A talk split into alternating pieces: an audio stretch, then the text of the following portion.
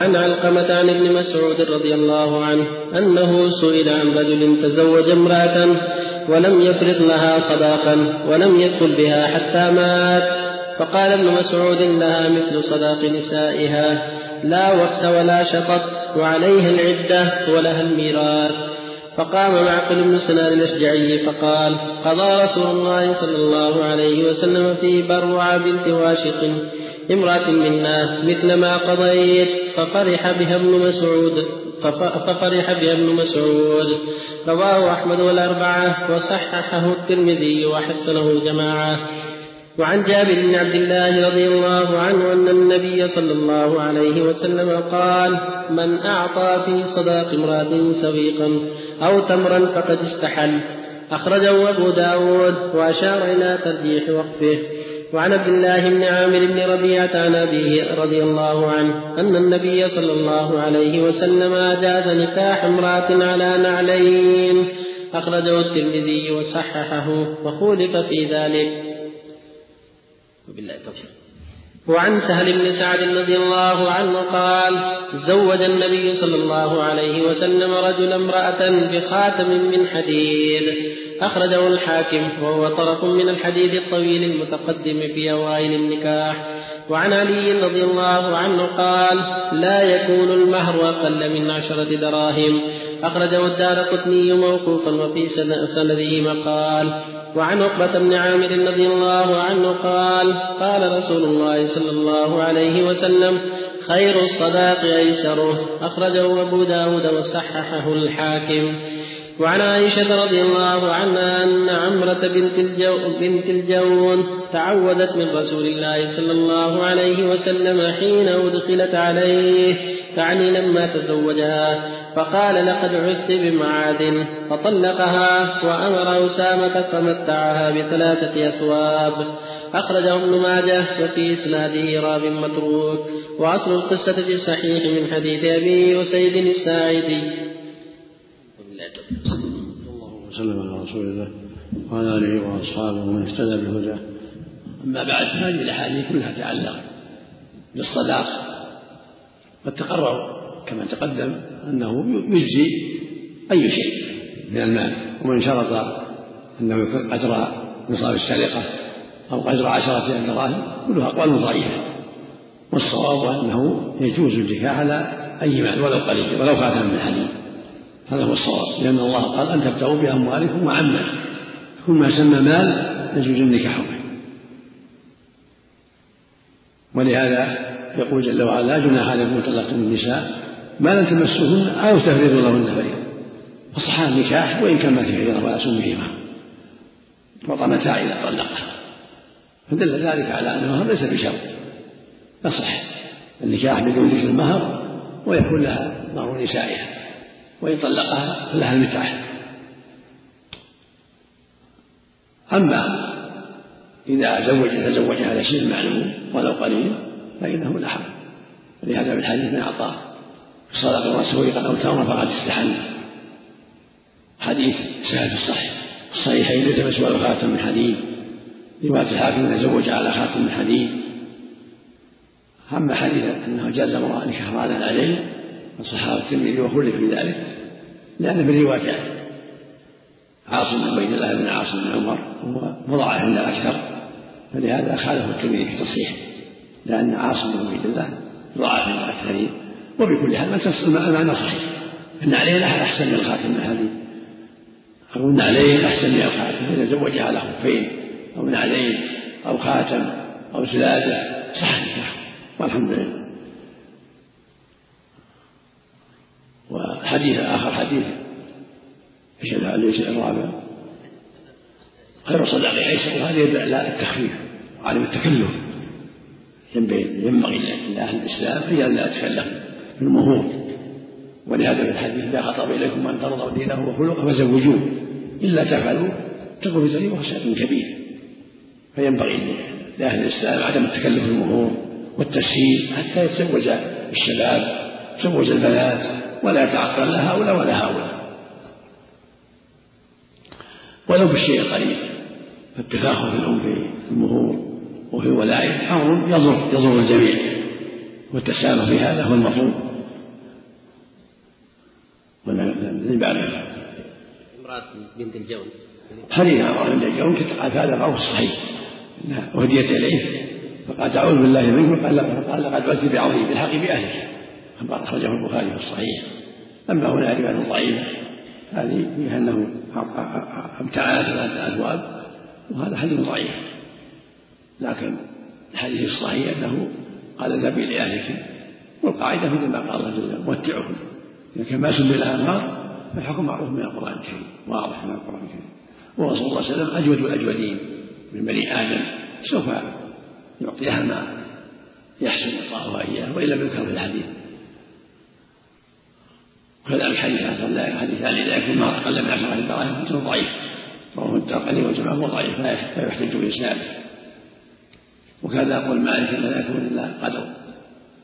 نصاب السرقة ضعيف. والصواب أنه لا يشترط في المهر أن يكون قدر مهر قد يكون قدر نصاب الصدق. ولا يشترط قدر نصاب السرقة ولا يشترط أيضا أن يكون عشرة دراهم الأكثر الصواب أن يجوز المهر ولو قليلا. ولو منفعة ولو تعليم علم ولو تعليم قرآن عند الحاجة. والله الله جل وعلا سهل في هذا ويسر. وما فيها وما في ذلك من الحكمة واضح الحكمة في هذا واضحة. وهي تسهيل الزواج وعفة الفروج تكثير الأمة. أما التكلف فهو من أسباب تقل الأمة ومن أسباب وقوع الحوادث والفوائد فالمشروع للأمة جميعا التواصي في التسامح وعدم التكلف في المهور ولا في الولائم حتى يكثر الزواج وتقل العنوسة وحتى يكثر إحسان الخروج وتقل الفتن والمشاكل. نسأل الله جميع التوفيق. المنفعة هذه سواء مال أو تعليم. المنفعة لا معنى علمها قرآن علمها علم. ما عندهم مال ما عندهم مال. يعلمها التجارة يعلمها العبادة الساعات. يعلمها صناعة أخرى تنفع كلها طيب. الاستوهاب هذا بدون مقابل الاستوهاب لا إذا تزوج زواجا مقابل يكون لها مهر إذا سكت ولم يقل شيئا وتزوجها يكون لها مهر كذلك حديث إذا توفي عنها ولم يسمى لها شيئا يكون لها مهر مثلها وعليها العدة وعليها الإحداد. حديث ابن مسعود ومعقل بن يسار إذا توفي ولم يسمى لها شيء لها مرة ولو يرجو بها. ما فائدة العدة الله نعم. ما فائدة عدة الوفاة الله خلق الزوج من الأزواج وتربص بأربعة أزواج مطلقة مطلقة. حماية للزوج وراءة للأمة. وحماية لل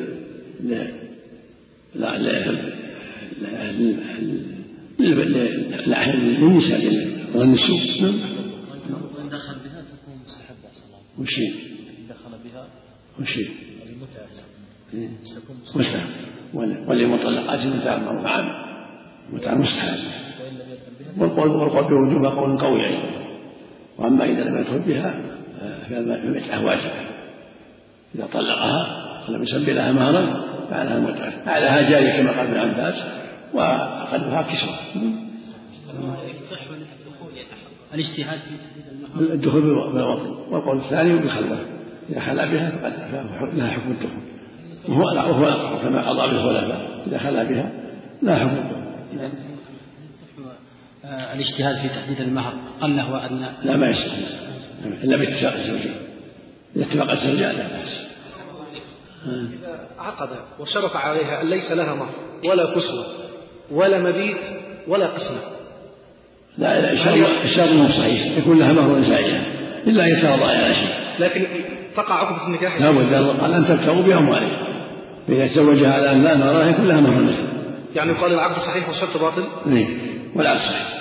يكون لها مهر مثل إذا لمسها بدون خلوة. نعم. إذا لمسها بدون خلوة. لا لا حتى يطأها أو يخلو بها الدخول الوطي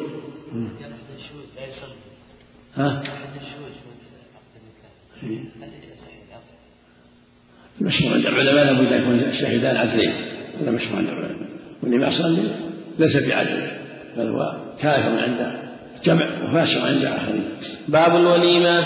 عن أنس بن مالك رضي الله عنه أن النبي صلى الله عليه وسلم رأى على عبد الرحمن بن عوف أثر سفرة فقال ما هذا؟ قال يا رسول الله إني تزوجت إني تزوجت امرأة على وزن نواة من ذهب.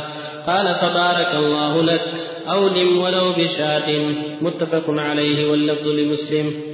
وعن ابن عمر رضي الله عنهما قال قال رسول الله صلى الله عليه وسلم إذا دعي أحدكم إلى الوليمة فليأتها. متفق عليه. ولمسلم إذا دعا أحدكم أخاه فليجب عرسا كان أو نحوه.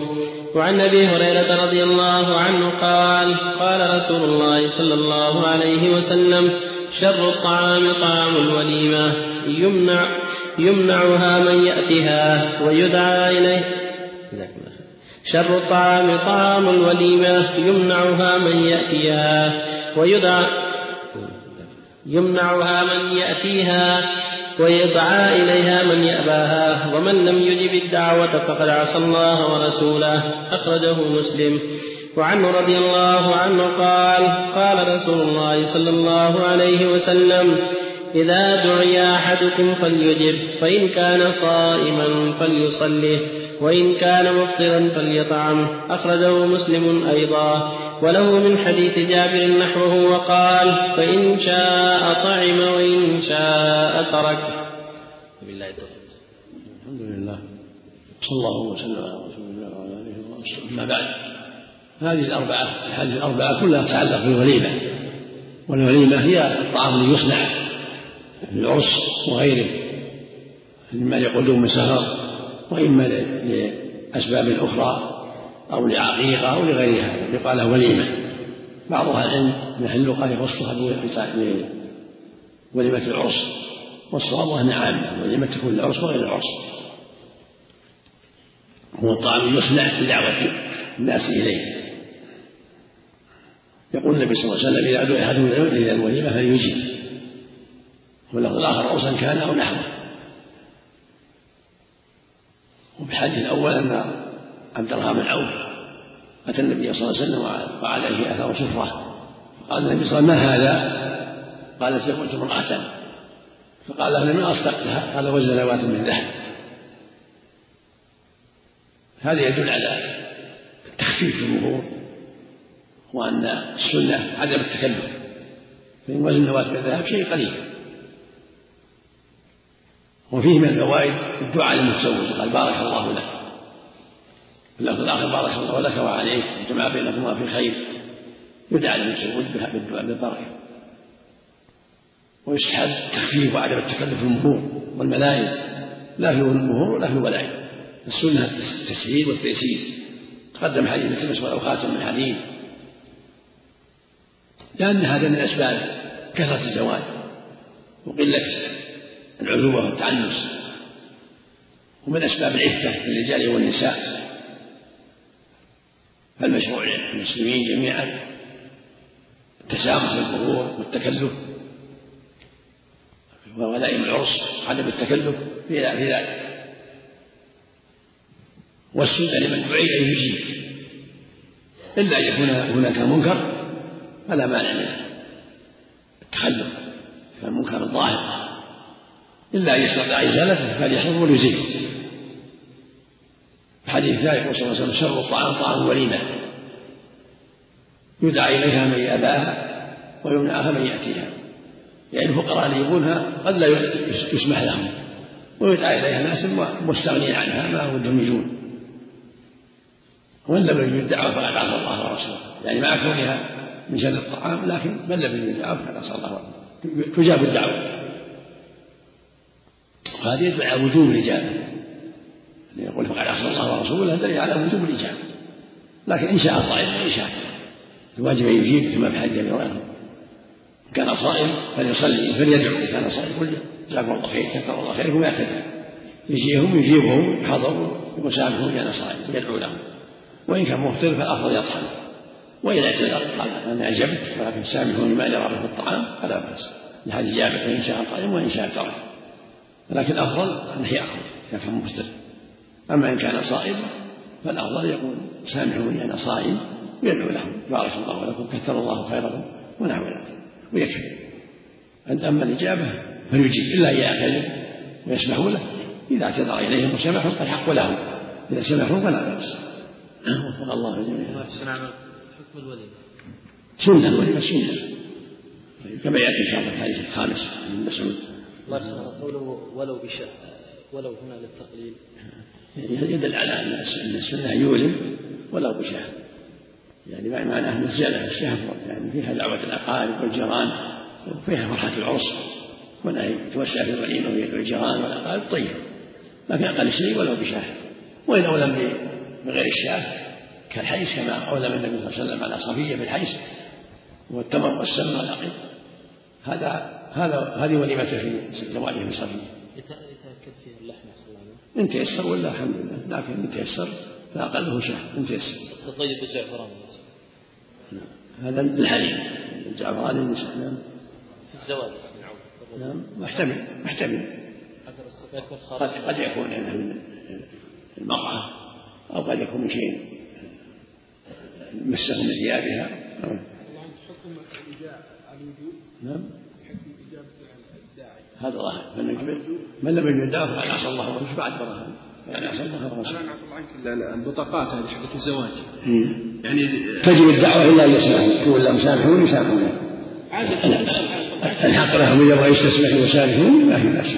في الله عنك ترسل عادة كعادة بين عليها أن يجيب فإن سامحوه وحبوا ولا سامحوني مشغول ولا كذا فلا بأس. ما يوبى لها الله يحسن عملك تأخير نعم. قبل الدخول أم بعد؟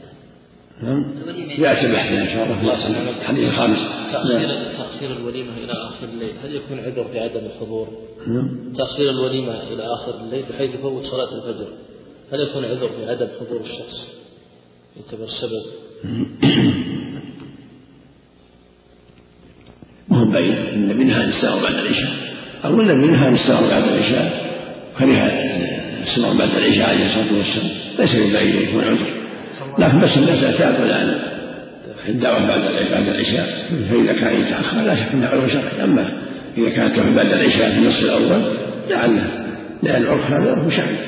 عرف الناس هم يسهرون لو ما لو ما يسهر شيء بعض القرى يكون فيها زوجيات ويحضرون بعض العمال إذا سمحوا إذا سمحوا لهم إذا جو سمحوا لهم لا بأس. نعم. الصائم متى يفضل لها؟ هذا الطفيل. نعم. نعم. نعم. إذا دعي يا شيخ الصائم متى يفضل له ترك صومه؟ نعم. الصائم متى يفضل له ترك صومه؟ إذا كان فيها جبر للمدعوين أقارب أصدقاء وأحبة. جبر له الأفضل وتطوع لا بأس. وإلا فالأفضل يتمم صومه ويدعو لهم لأن قال فإن كان صائما فليصلي فليدعو حصل عمل بعض الإخوة مثلا يذهبون مع العالم إلى الفائدة يعني. وإذا جاء وقت العشاء خرج يحصل عمل مثلا وهم معزوم. وهم معزومون. يعني يقول يحصل عملك ما حكم هذا هم معزومون. لا مع العالم للاستفاده يعني. علموا أن مثلا العالم هذا سيتوجه إلى مكان فلاني معزوم ويذهب بعض الأخوة معه ويعني يحضرون الكلمات ثم ينصرفون إذا وضع الطعام انصرف احسن الله عنه. ما يدعو لم يدعو إن لزموا عليهم لم يدعو ولا ما لزموا عليهم معذورين لأنه لم يدعو ولا ولكن في مثل هذا كونهم يروحون معه ما هم مناسب. ما مناسب. يعني قد يستحي صاحب الوليمه يدعوهم. قد يستحي وقد يكون ما عد الله شيء قليل. بغير إذن فهو سارق صحيح صحيح ما بلغ. ما أعرف أقول لا أعرف. قوله شر الطعام. نعم. قوله شر الطعام. هذا لأن اللي بها صفة اللي يدعى إليها من أباها و... ويمنعه من يأتيها من الفقراء. أما إذا كان ما, ما, ما يمنعها من يأتي فما أو بارك الله لك وبارك عليك. كلها طيبة. بارك الله هذا أخصرها وإن كمل فأفضل كما في الحديث. كان إذا بارك يقول الله بارك الله لك وعليك واجمع بينكما بالخير كان النبي يدعو مزوج بهذا. نعم. بعضهم يكتب صلى الله وسلم بالرفاه والبنين. هذه جاهلية هذه جاهلية. السنة يقول بارك الله لك وعليك وجمع بينك وبين الخير. وإن اختصر قال بارك الله لك. مثل ما في حديث عبد الرحمن. فلا بأس. لكن في حديث هريرة كان النبي إذا رفع إنسان قال بارك الله لك وعليك وجمع بينكما في الخير. هذه من من سنة الجاهلية. لا بس يجيب الدعوة يحضر. ثم يعتذر يقول سامحوني. وإن أكل هو أفضل نعم لقوله إن شاء طائم وإن شاء ترك. لو ما كان صائم لا لو مو صائم. لأنه قد يكون يشتهي الطعام. لكن إذا أطعمه أفضل إذا تيسر يأكل فهو جبرا له. هل يستجاب لدعوته؟ الحاسد أحسن الله عليك هل يستجاب لدعوته؟ الله أعلم. هذا بيد الله إلى الله سبحانه وتعالى. يتأذى إذا ذهب إليه. نعم. يجب عدم الحضور والإيمان إيش؟ إذا دعي إليها الأشرار. إنسان في منكر الله لا تحرم إذا كان في منكر آلاف الملاهي أو شرب الخمر أو ما لا تحرم أما إذا كان مستور ما يفعل شيء لا يفعل منكر تجب الدعوة ولا يضرك إن شاء الله. بعض الناس إذا دعي لأن الملائكة تجمع. أقول تجمع من هب ودب الملائكة صلى الله بعض الناس يأتي معه باثنين ثلاثة من اللي يعرفهم.